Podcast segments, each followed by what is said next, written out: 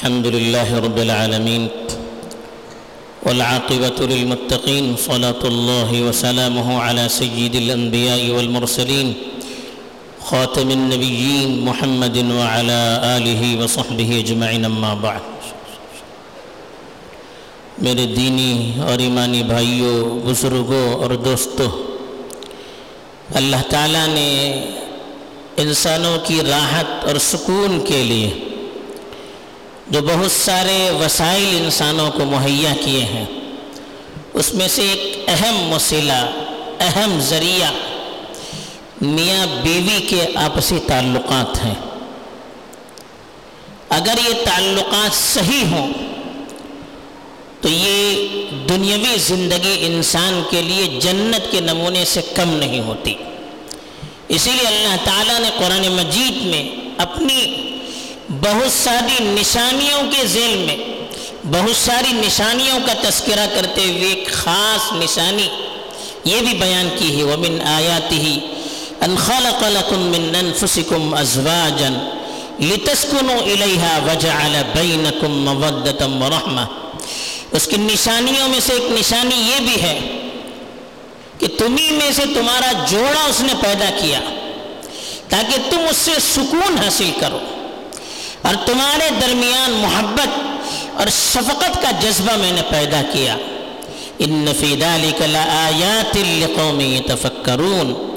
کہا کہ اس میں غور و فکر کرنے والوں کے لیے بڑی بڑی نشانیاں ہیں۔ تو اللہ کی بہت بڑی نشانی ہے۔ شادی سے پہلے آپس میں کوئی تعلق نہیں۔ ایک دوسرے کے لیے غیر، بولنا ناجائز، دیکھنا ناجائز۔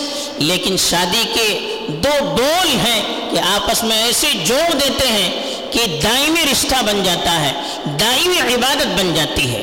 تو ایک شادی ایسی عبادت ہے جو ہمیشہ کی ہے، موت تک رہتی ہے۔ اگر شریعت کے مطابق بندہ چلتا رہے، تو جب تک یہ جوڑا قائم رہے گا، اللہ کی طرف سے اس کو اجر و ثواب ملتا رہے گا۔ لیکن بہرحال انسانی زندگی انسانی زندگی ہوتی ہے۔ اونچ نیچ ہوتی رہتی ہے، سردی، گرمی ہوتی رہتی ہے۔ جب دنیا میں کسی چیز کو اکسانیت حاصل نہیں، تو یہ تعلقات بھی اس میں اونچ نیچ ہو سکتی ہے اور بار، بعض مرتبہ ایسے مراحل آ جاتے ہیں کہ لاکھوں کوششوں کے باوجود میاں بیوی کے درمیان نباہ مشکل ہو جاتا ہے۔ مل کر رہنا بڑا مشکل ہو جاتا ہے۔ ایسے موقع پر جب جیتے جی زندگی جہنم بن جائے۔ تو اسلام نے دونوں کے ایک دوسرے سے چھٹکارا حاصل کرنے کے لیے، الگ ہونے کے لیے بھی طریقے بتائے ہیں۔ شوہر کو طلاق کا حق دیا۔ اس لیے کہ بہت سارے ایسے اسباب ہیں جس کی بنیاد پر یہ حق شوہر کو اللہ نے دیا ہے۔ لیکن کبھی اگر شوہر خود ایسی کمزوریوں میں مبتلا ہے، جس کی وجہ سے وہ خود تو طلاق دینا نہیں چاہتا، لیکن بیوی ساتھ میں رہنا نہیں چاہتی ہے۔ اس کے ساتھ بیوی کا نباہ بالکل بالکل ناممکن ہوتا ہے۔ آپس میں جوڑ کی کوششیں ناکام ہو جاتی ہیں۔ تو بیوی کو بھی حق دیا گیا ہے کہ وہ معاوضہ دے کر شوہر سے جدائی اختیار کرے۔ اس کو خلا کہتے ہیں۔ شوہر مطالبہ کرتی ہے اور کہتی کہ میں اتنی چیز آپ کو دوں گی۔ یا شوہر ان سے کہتا ہے، بیوی سے شوہر کہتا ہے، جب بیوی طلاق مانگتی ہے، جدائی کیا جب اس سے مطالبہ کرتی ہے تو شوہر کہتا ہے کہ میرا مہر مثلا واپس کرو، یا فلاں چیز مجھے دے دو، میں آپ کو اختیار دے دوں گا، میں آپ کو طلاق دے دوں گا۔ تو بیوی کے مطالبے پر معاوضہ لے کر شوہر جو جدائی کا اختیار دیتا ہے، اس کو خلا کہتے ہیں۔ اس کی بھی گنجائش ضرورت پر شریعت میں رکھی گئی ہے۔ طلاق ہو یا خلا، یہ دونوں شریعت میں پسندیدہ چیزیں نہیں ہیں۔ یہ بالکل آخری مرحلہ ہے۔ جہاں کچھ بھی نہ ہو سکے تو اس چیز کو استعمال کر سکتے ہیں۔ جیسے انسان علاج کرتا ہے جب ہر طرح کے علاج کے طریقے فیل ہو جاتے ہیں، تب آخر میں کہا جاتا ہے کہ آپریشن کیا جائے۔ ورنہ جسم کو چیرنا، پھاڑنا اس کی شریعت میں کوئی اجازت نہیں ہے۔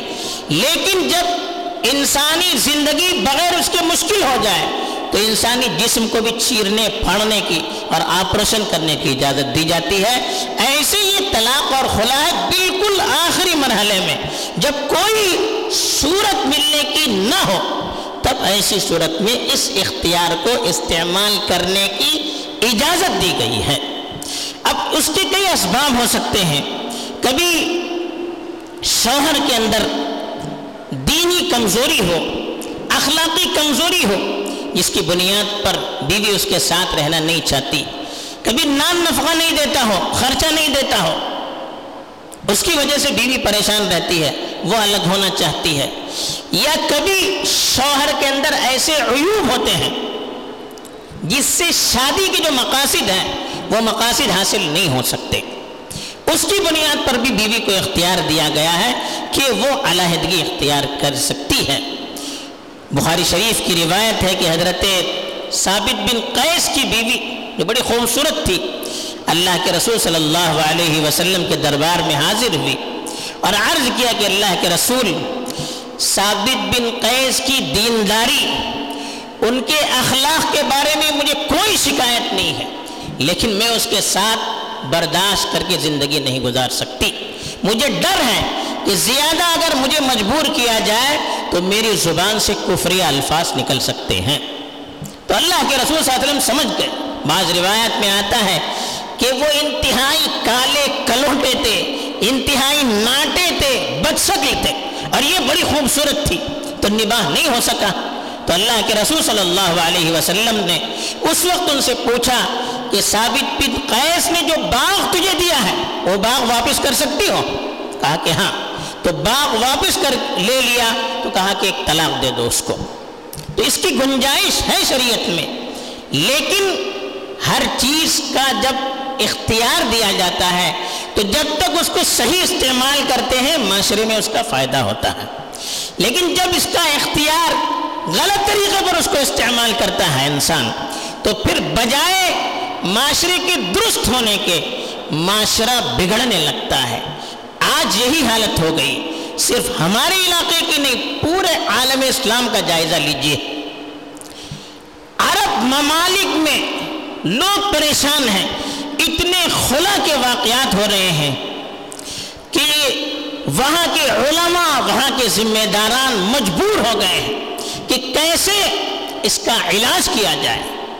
خاص طور پر آج کل کے زمانے میں جب عورتوں کے حقوق کی دہائی دی جا رہی ہے، اس کا نعرہ لگایا جا رہا ہے کہ عورتوں کے بھی حقوق ہیں رائٹ ٹو اکویلٹی برابری کے حقوق ہیں۔ یہ کھوکھلا نعرہ دیا گیا ہے۔ برابر مرد اور عورت جب خود برابر نہیں، تو دونوں کے حقوق کہاں برابر ہو سکتے ہیں؟ پہلے ثابت کر کے یہ دکھانا چاہیے کہ مرد اور عورت ہر اعتبار سے دونوں برابر ہیں۔ تب دونوں کو برابر حقوق مل سکتے ہیں۔ آپ مرد کے اندر اس کی اپنی صفات، اس کی اپنی صلاحیتیں، اس کی اپنی فطرت ہے۔ عورتوں کی اپنی صحت، اس کا اپنا جسم، اس کے اپنے جذبات، اس کی اپنی فطرت ہے، دونوں الگ الگ ہیں۔ تو دونوں کے حقوق بھی ان کے مزاج ان کی فطرت، ان کی طبیعت کے اعتبار سے اللہ نے الگ الگ دیے ہیں۔ نہ عورتوں کو مجبور کیا کہ مردوں کا کام کریں، نہ مردوں کو مجبور کیا کہ عورتوں کی طرح بن جائے۔ دونوں کے اپنے اپنے حقوق ہیں۔ تو یہ غلط پٹی پڑا کر عورتوں کے اندر ایک طرح کی آزادی کا جذبہ پیدا کیا جا رہا ہے۔ آزادی کا مطلب غیر شرعی آزادی شریعت میں جو آزادی ہے، اس سے بڑھ کر کیا آزادی ہو سکتی ہے؟ لیکن حدیث میں جیسے کہا گیا، عورتوں کے سلسلے میں ناقصات العقل، عقل کم ہوتی ہے۔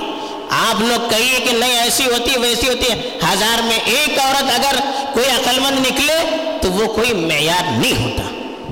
عمومیت کے اعتبار سے اللہ کے رسول صلی اللہ علیہ وسلم نے کہا ہے، اور آج اس کے آثار پکار پکار کر کہہ رہے ہیں کہ عورتوں کے بارے میں جو اللہ کے رسول نے تبصرہ کیا ہے، یقیناً صحیح ہے۔ ذرا ذرا سی باتوں پر ان کو اکسایا جاتا ہے تو وہ سب کچھ چھوڑنے پر تیار ہو جاتی ہے۔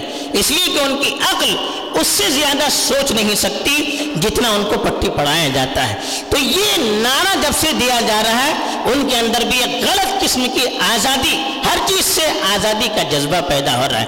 جس کا نتیجہ آج ہم اپنی آنکھوں سے دیکھ رہے ہیں۔ چھوٹی چھوٹی باتیں جس کی وجہ سے وہ خلا کا مطالبہ کرتی ہے۔ سب سے بڑی بات یہ ہے، یہ ہماری کوتاہی ہے کہ مرد ہو یا اور شادی سے پہلے ان کی ذہن سازی نہیں کی جاتی کہ شادی کیا ہے۔ مردوں کے کیا حقوق ہیں؟ عورتوں کی کیا حقوق ہیں؟ مردوں کی کیا ذمہ داری ہے؟ عورتوں کی کیا ذمہ داری ہے؟ میاں بیوی کے ایک دوسرے پر کیا حقوق ہیں؟ یہ جو شادی کا مقدس رشتہ ہے اس سے پہلے ان کی ذہن سازی کرنی چاہیے، ان کو بتانا چاہیے کہ کوئی کھیل تماشا نہیں ہے۔ یہ اللہ کے رسول صلی اللہ علیہ وسلم کی عظیم سنت ہے۔ اس میں ذرا سی اونچ نیچ ہو جائے گی، پورا معاشرہ بگڑ جائے گا۔ تو سب سے بڑی جو بنیادی غلطی ہم سے ہو رہی ہے کہ شادی کرنے والے جوڑوں کو شادی سے پہلے ہم سمجھا نہیں پا رہے۔ ان کو ان کی ذہن سازی نہیں کر پا رہے ہیں، جس کی وجہ سے ان کو اپنے حقوق کے سمجھنے میں غلط فہمی ہو رہی ہے۔ اور اس کی وجہ سے یہ سارے مراحل پیش آ رہے ہیں کہ ہزاروں خلا کے واقعات عرب ممالک میں پیش آ رہے ہیں اور ہمارے ہندوستان میں بھی اب جگہ جگہ اس کے مطالبے ہو رہے ہیں۔ اور اس کی وجہ سے بڑے نقصانات ہو رہے ہیں۔ ایسے ہی معیار دیکھا نہیں جاتا ہے شادی کرنے سے پہلے، شریعت میں اسی لیے کہا کفو دیکھا جائے۔ معیار کو دیکھا جائے کہ جس خاندان کی لڑکی ہے اور جس خاندان کا لڑکا ہے، کیا دونوں کا معیار وہ برابر ہے اس لیے کہ دونوں اگر ایک ہی معیار کے ہوں گے، ایک ہی لیول کے ہوں گے، تو دونوں کے اندر نباہ آسانی سے ہو سکتا ہے۔ شوہر ایک بڑا مالدار ہے، عورت بیچاری دوسرے حیثیت وہ غریب ہے، یا ایسے علاقے میں پلی بڑی ہے جس کو شہر سے یا یہاں کے رسوم رواج سے کوئی تعلق نہیں ہے۔ پھر نباہ نباہ مشکل ہو جاتا ہے۔ ذہن ہم آہنگ ہونا مشکل ہو جاتا ہے۔ پھر وہاں سے بھی اس طرح کے واقعات نکل پڑتے ہیں کہ آپس میں ایک دوسرے کے ساتھ سجاؤ نہیں ہو پاتا ہے۔ اتفاق نہیں ہو پاتا ہے۔ سمجھوتا نہیں ہو پاتا ہے۔ پھر طلاق پر یا خلا پر نوبت پہنچ جاتی ہے۔ تیسری چیز، چھوٹی چھوٹی باتیں ہوتی ہیں۔ لڑکی چھوٹی ہوتی سمجھ نہیں پاتی۔ اب گھر والوں کا کام ہوتا ہے کہ ان کو سمجھایا جائے، ان کو بتایا جائے، ان کے سامنے واضح کیا جائے۔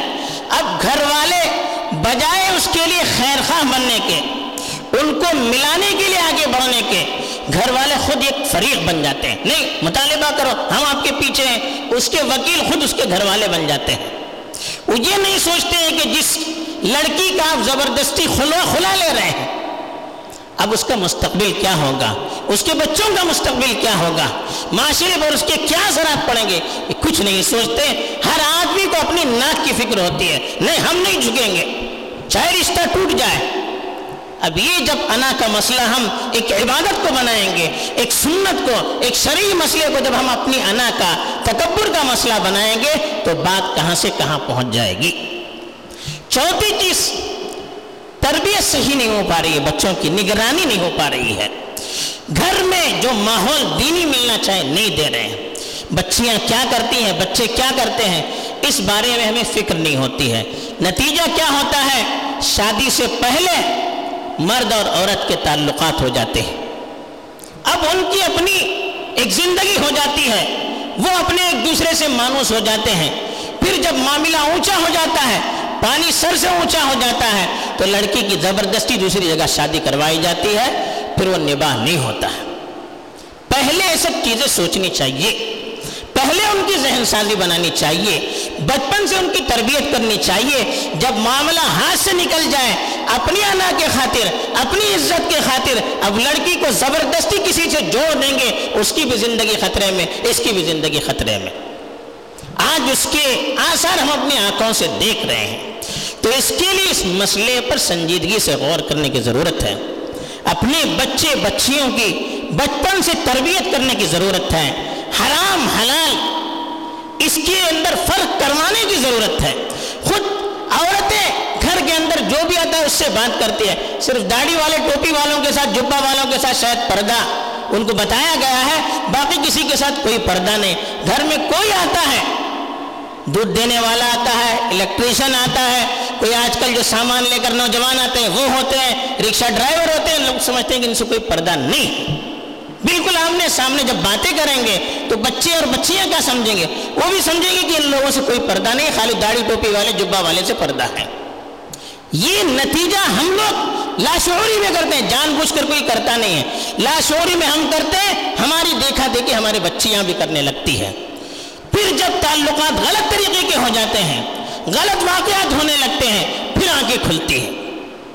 ہم بیچتے بے دھڑک ان کو ٹیوشن بیچتے ہیں، کن کے پاس؟ مردوں کے پاس بھیجتے ہیں۔ وہاں مرد اور عورت مل کر پڑتی ہیں۔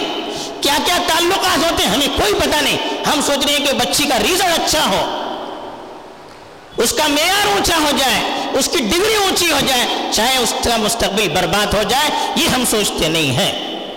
اس کا نتیجہ یہ ہو رہا ہے آج خلا اور طلاق کی وجہ سے پورا معاشرہ بگڑ چکا ہے۔ اب یہ عورتیں جب ان کا طلاق ہو جائے گا، کیا ہو جائے گا؟ شادی کسی سے کروا دیتے ہیں وہ زندگی بنے نہ بنے الگ چیز۔ ورنہ یہی عورتیں پھر کل غلط کام میں بھی پڑ سکتی ہیں۔ بچے ہوتے ہیں، ان کی صحیح تربیت نہیں ہو پاتی ہے۔ بلکہ بچوں کے ذہن میں بچپن ہی سے باپ کے خلاف ایک بغاوت اور نفرت کے جذبات ڈالے جاتے ہیں۔ بچپن ہی سے باپ کو ایک دشمن منا کر پیش کیا جاتا ہے۔ اب وہ بچے بیچارے جو باپ ان کا ولی ہے، جو اس کے وارث ہیں، وہ اسی کے دشمن بن جاتے ہیں ہمیشہ کے لیے۔ اب ایسا جب معاشرہ بنے گا، ان بچوں کے دلوں میں جب بچپن سے نفرت کی بیج بوئی جائے گی، بڑے ہو کر وہ بچے کیا کرنا میں انجام دیں گے؟ اب خود سوچ سکتے ہیں، دشمنی کرنا، نفرت کرنا بچپن سے جب ان کو سکھایا جائے گا، کیا بڑے ہو کر کیا محبت کی دائی بنیں گے؟ ہو۔ وہ جوڑنے والے بنیں گے۔ بچپن سے ہم نے ان کو توڑنا سکھایا ہے، نفرت کرنا سکھایا ہے، گالی دینا سکھایا ہے، غلط سلط، جملے کسنا سکھایا ہے۔ تو پھر کہاں سے بات صحیح ہو سکتی ہے؟ تو اس لیے ذرا سے اس مرحلے میں بڑوں کو سوچنا چاہیے، اپنی بچیوں کی فکر کرنی چاہیے، ان کی صحیح تربیت دینی چاہیے۔ نکاح، طلاق، خلا کے مسائل، اس کی اہمیت، اس کی کیا ذمہ داریاں ہیں؟ اللہ کے یہاں کس طرح سے جواب دہی کا احساس ہونا، یہ ساری چیزیں ان کے اندر پیدا کرنی چاہیے۔ ورنہ معاشرہ کہاں جا سکتا ہے؟ ہم اور آپ کچھ نہیں کہہ سکتے۔ اللہ تعالیٰ سے یہ سمجھ عطا فرمائے اور صحیح طریقے پر اپنی نسل نو کی تربیت کرنے کی ہمیں توفیق دے، آمین۔ وآخر دعوانا الحمد لله رب العالمين.